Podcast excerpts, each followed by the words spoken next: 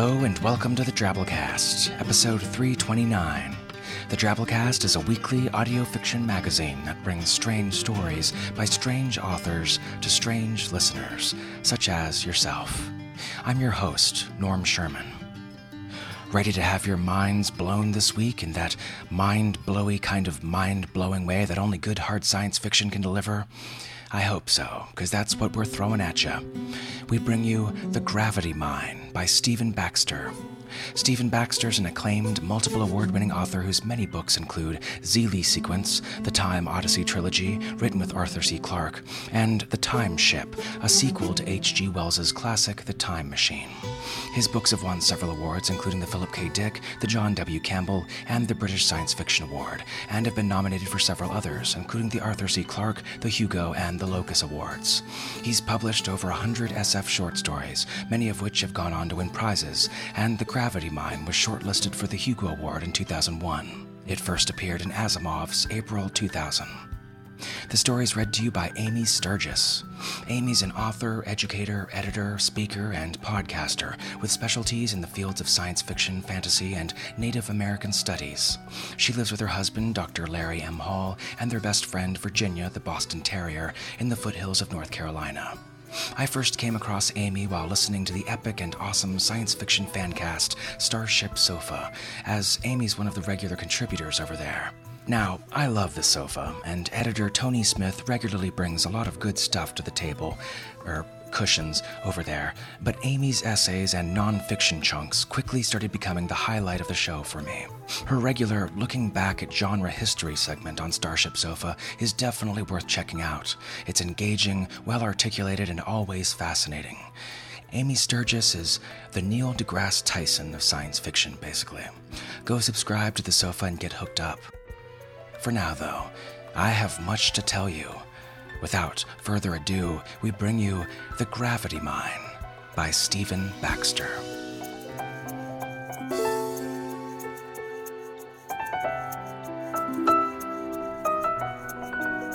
The Gravity Mine by Stephen Baxter. Call her Anlic. The first time she woke, she was in the ruins of an abandoned gravity mine. At first, the community had chased around the outer strata of the great gloomy structure, but at last, close to the core, they reached a cramped ring. Here, the central black hole's gravity was so strong that light itself curved in closed orbits. The torus tunnel looked infinitely long, and they could race as fast as they dared. As they hurtled past fullerene walls, they could see multiple images of themselves, a glowing golden mesh before and behind, for the echoes of their light endlessly circled the central knot of space time. Just like the old days, they called, excited. Just like the afterglow. Exhilarated, they pushed against the light barrier, and those trapped circling images shifted to blue or red. That was when it happened.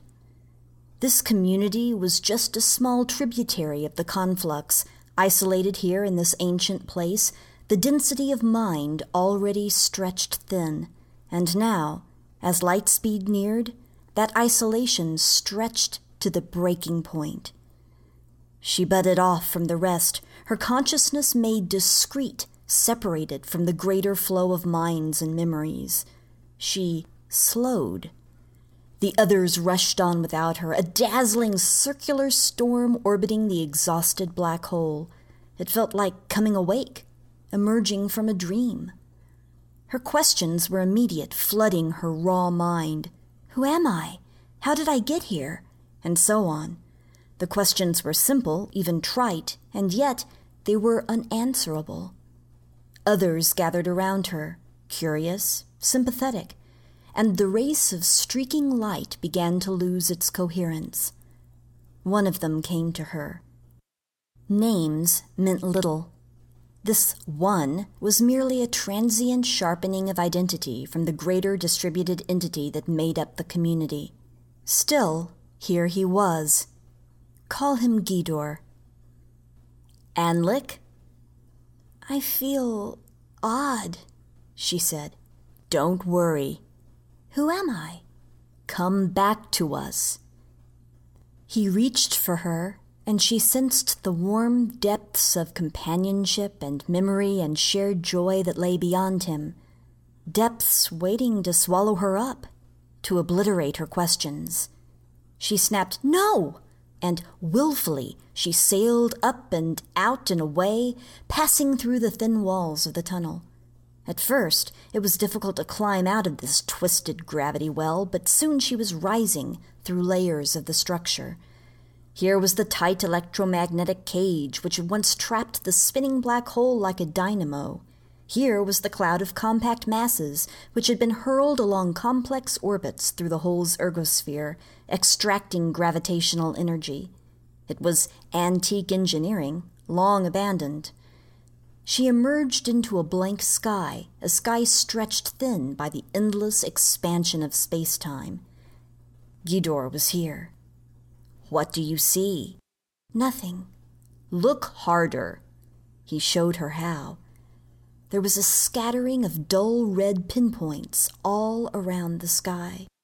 They are the remnants of stars, he said. He told her about the afterglow, that brief brilliant period after the Big Bang when matter gathered briefly in clumps and burned by fusion light. It was a bonfire, over almost as soon as it began. The universe was very young. It has swollen some 10,000 trillion times in size since then. Nevertheless, it was in that gaudy era that humans arose. Us, Anlic. She looked into her soul, seeking warm memories of the afterglow. She found nothing. She looked back at the gravity mine. At its center was a point of yellow white light. Spears of light arced out from its poles, knife thin. The spark was surrounded by a flattened cloud, dull red, inhomogeneous, clumpy. The big central light cast shadows through the crowded space around it. It was beautiful, a sculpture of light and crimson smoke. This is mine one, Gidor said gently, the first mine of all, and it is built on the ruins of the primeval galaxy, the galaxy from which humans first emerged. The first galaxy? But it was all long ago. He moved closer to her, so long ago that this mine became exhausted Soon it will evaporate away completely. We have long since had to move on. But that had happened before. After all humans had started from a single star and spilled over half the universe, even before the stars ceased to shine. Now, humans wielding energy drawn from the great gravity mines on a scale unimagined by their ancestors of course, mines would be exhausted, like this one, but there would be other mines. Even when the last mine began to fail, they would think of something. The future stretched ahead, long, glorious. Minds flowed together in great rivers of consciousness. There was immortality to be had, of a sort, a continuity of identity through replication and confluence across trillions upon trillions of years. It was the conflux. Its source was far upstream. The crudities of birth and death had been abandoned even before the afterglow was over, when man's biological origins were decisively shed. So every mind, every tributary that made up the conflux today had its source in that bright, remote upstream time. Nobody had been born since the afterglow. Nobody but Anlic. Come back, Gidor said. Her defiance was dissipating. She understood nothing about herself, but she didn't want to be different. She didn't want to be unhappy. There wasn't anybody who was less than maximally happy the whole of the time. Wasn't that the purpose of existence? So, troubled, she gave herself up to Gidor, to the conflux, and, along with her identity, her doubts and questions dissolved. The universe would grow far older before she woke again. Flee! Faster! As fast as you can! There was turbulence in the great rushing river of mind, and in that turbulence, here and there, souls emerged from the background wash. Each brief fleck suffered a moment of terror before falling back into the greater dreaming whole. One of those flecks was Anlic. In the sudden dark, she clung to herself. She slithered to a stop. Transient identities clustered around her. What are you doing? Why are you staying here? You will be harmed. They sought to absorb her, but fell back, baffled by her resistance. The community was fleeing in panic. Why? She looked back. There was something there in the greater darkness. She made out the faintest of patterns charcoal gray on black, almost beyond her ability to resolve it, a mesh of neat, regular triangles covering the sky. Visible through the interstices was a complex, textured curtain of gray pink light.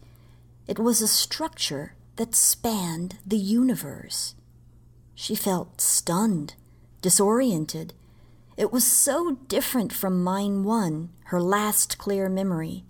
She must have crossed a great desert of time. But, she found, when she looked into her soul, her questions remained unanswered. She called out, Gidor? A ripple of shock and doubt spread through the community. You are Anlic. Gidor? I have Gidor's memories.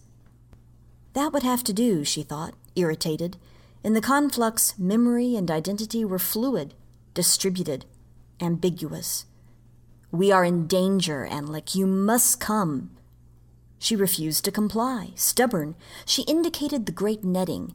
Is that mine one? No, he said sadly. Mine one was long ago, child. How long ago? Time is nested.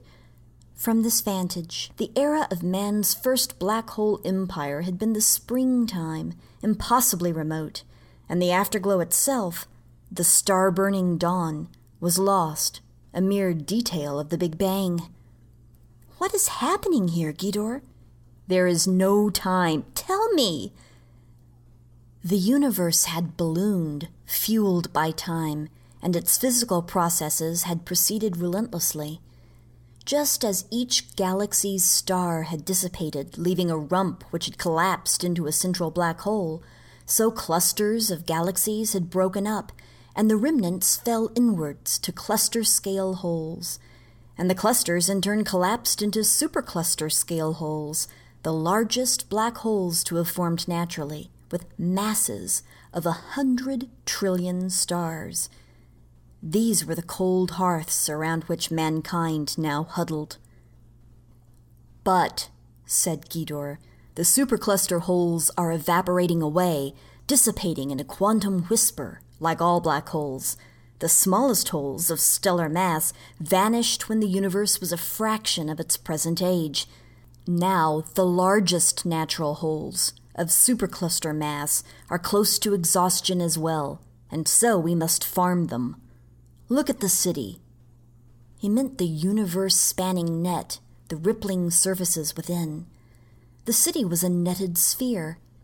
It contained giant black holes, galactic supercluster mass, and above, they had been deliberately assembled, and they were merging in a hierarchy of more and more massive holes life could subsist on the struts of the city, feeding off the last trickle of free energy. Mankind was moving supercluster black holes, coalescing them in hierarchies all over the reachable universe, seeking to extend their lifetimes. It was a great challenge. Too great. Somberly, Gidor showed her more. The network was disrupted it looked as if some immense object had punched out from the inside, ripping and twisting the struts. The tips of the broken struts were glowing a little brighter than the rest of the network, as if burning. Beyond the damaged network, she could see the giant coalescing holes, their horizons distorted, great frozen waves of infalling matter visible in their cold surfaces. This was an age of war, an obliteration of trillion year memories, a bonfire of identity. Great rivers of mind were guttering, drying. This is the conflux. How can there be war? Gidor said, We are managing the last energy sources of all. We have responsibility for the whole of the future with such responsibility comes tension, disagreement, conflict. She sensed his gentle, bitter humor. We have come far since the afterglow, Anlic, but in some ways we have much in common with the brawling, argumentative apes of that brief time. Apes?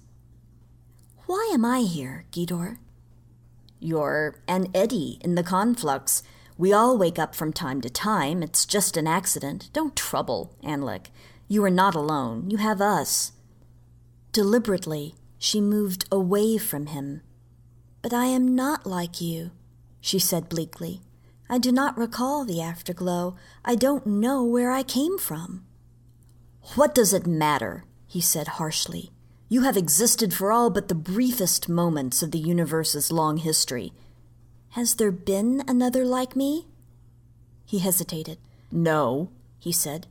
No other like you. There hasn't been long enough. Then I am alone. Anlic, all your questions will be over, answered or not, if you let yourself die here. Come now.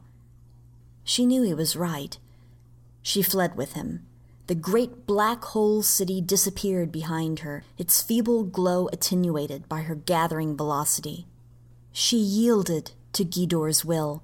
She had no choice. Her questions were immediately lost in the clamor of community. She would wake only once more.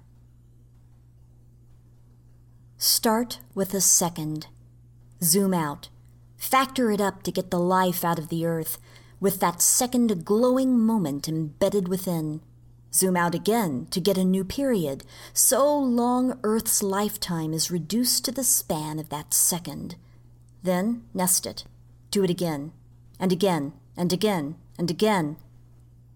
Anlic, for the last time, came to self awareness. It was inevitable that, given enough time, she would be budded by chance occurrence, and so it happened.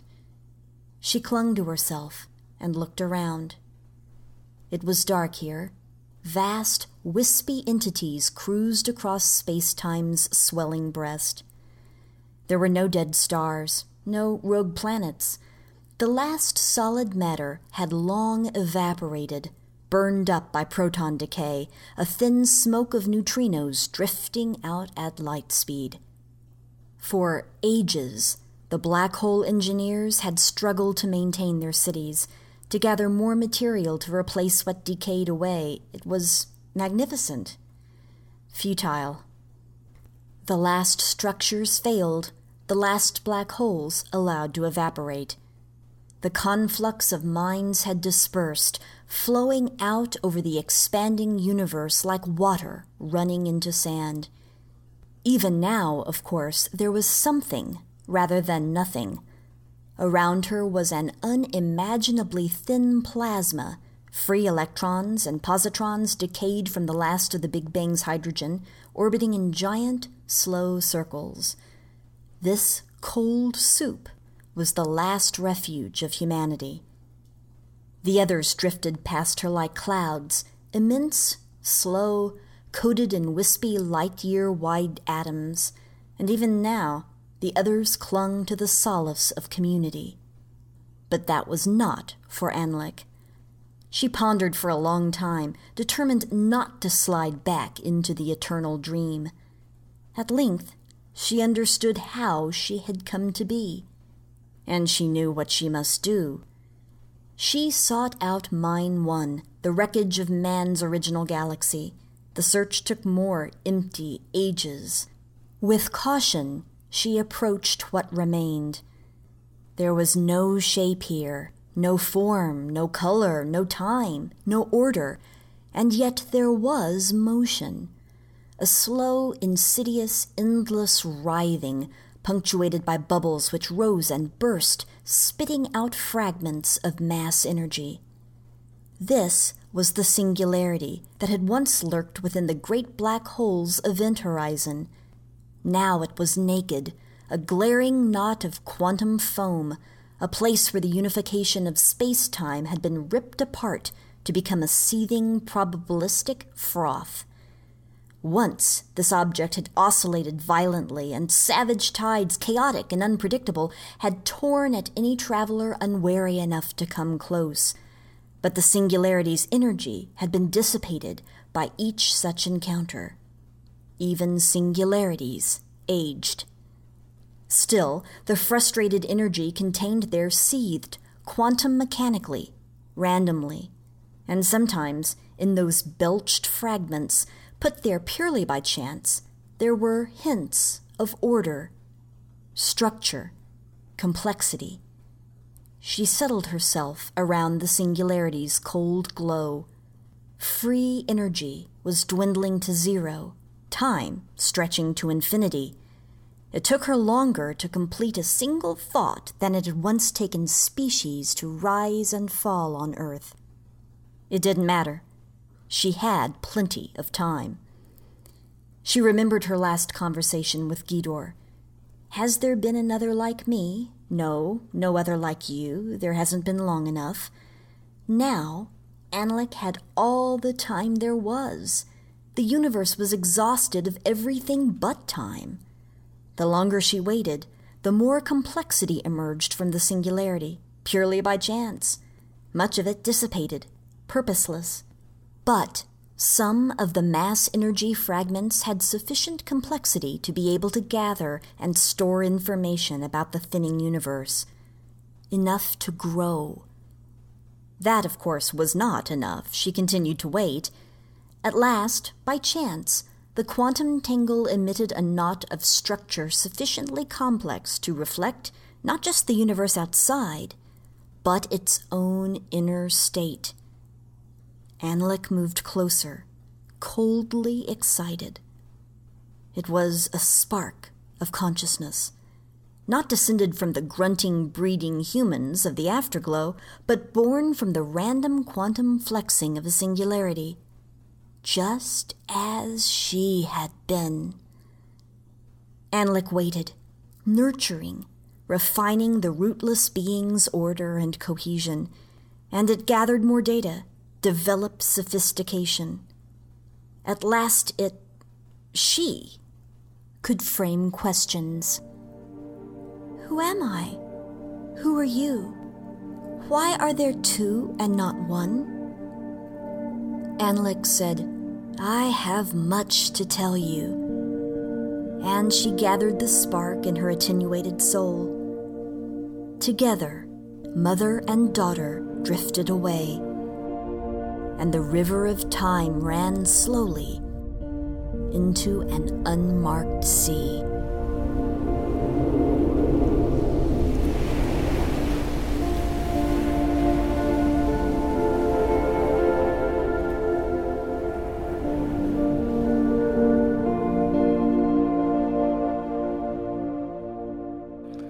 And that was our story. Don't feel bad if you need a minute to digest all that. I can't think of many more stories that cram that much epicness into, ironically, such a relatively short time frame. Time and the framing of it certainly are relative, aren't they? Avant garde composer John Cage, probably most well known for his piece 4 minutes and 33 seconds, with a score that instructs the performers to be totally silent for the entire duration of the piece, 4 minutes and 33 seconds, has another lesser known piece for the organ called As Slow as Possible. It's eight total movements, and Cage's only specification for the entire tempo is a note to the performer to play as slow as possible. In 2001, in a cathedral in Halberstadt, Germany, a group of Cage admirers finally decided to do this thing right. The performance of As Slow as Possible began on September 5th, which would have been Cage's 89th birthday, and the opening rest of the piece had a duration of 17 months. So it wasn't even until February 5th, 2003, that the first audible music was actually heard from the piece a weird G sharpie chord with a B in it that sounds kind of like this. Beautiful, huh? That chord had to be sustained for over a frickin' year until July 5th of 2004. And of course, since nobody could ever sit at an organ and hold that chord for over a year and some change, little bags of sand were put on the keys and organ pedals to weigh them down and keep them sustaining the notes. Needless to say, people living nearby got pretty fed up hearing all this however you say, liberal ass artsy bullshit in German coming from the church next door every second of every day, month after month. So after enough complaints were registered, the organ was enclosed in a plexiglass case to cut down the sound. That Lieber ass arts and bullshiten, so to speak, has been going on in Halberstadt ever since. A change of a single note on January 5th, 2006, another few following in relative rapid succession four months later in May, the next chord in July 2008. And it'll keep going this way. There are several websites you can listen to the current notes at until its glorious scheduled conclusion on September 5th, the year 2000 frickin' 640. They've got it all mapped out, huh? But who can possibly tell how the world will hear those final chords, the year 2640? Just like if our existing knowledge of physics is correct, which it probably isn't, you can also try to map out the long term future of the entire universe.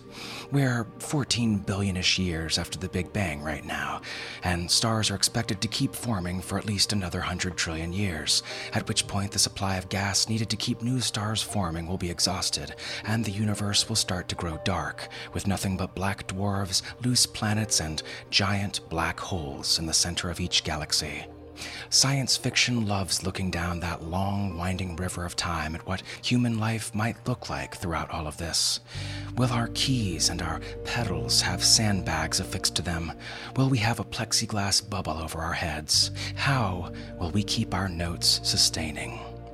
Time and everything, really, is relative. How do you think the full performance of John Cage's As Slow as Possible would sound to Anlic? Anyways, if you enjoyed our story this week, which I hope you did, remember the Drabblecast runs off the generous support of listeners such as yourself. Consider making a donation to the Drabblecast by going to our website, drabblecast.org, and clicking on any of the support options there.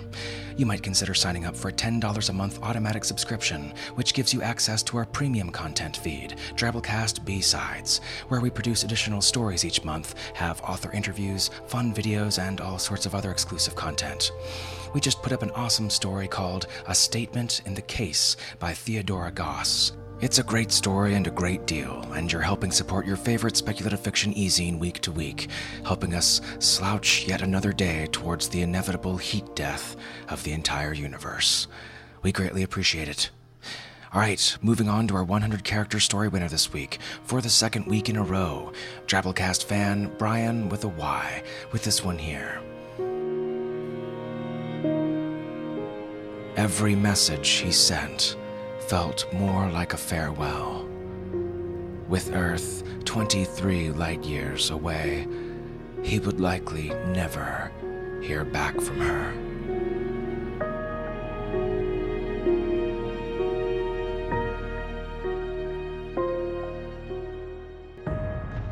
100 character stories aren't all about the nad kicking pun at the end. You can do some pretty poignant and powerful things in that short, short lifespan. Give it a shot. 100 characters, not counting spaces. Post it in our discussion forums at forums.drabblecast.org in the Twabble section. Maybe you'll be on the show next week. Follow us on Twitter for the winners early each week. Our Twitter name is at the Drabblecast. All right, folks, that's our show this week. Remember, the Drabblecast is produced with the Creative Commons Attribution Non-Commercial No Derivatives License, which means don't change it, don't sell it, but feel free to share it all you like. Write us a review on iTunes if you get a chance. Blog about us. Tell a friend. Special thanks to our episode artist this week, Melissa McClanahan. Melissa Arts and Designs out of Cincinnati, Ohio, where she lives with her long suffering husband and evil kitty overlord. You can find her work at liminalworks.net. Our program this week was brought to you by managing editor Nathan Lee, our art director Bo Kaier, with additional help from Nicky Drayden, Tom Baker, David Carvin, and David Steffen. We'll see you next week, Weirdos. Until then, this is Norm Sherman, reminding you there will be other minds.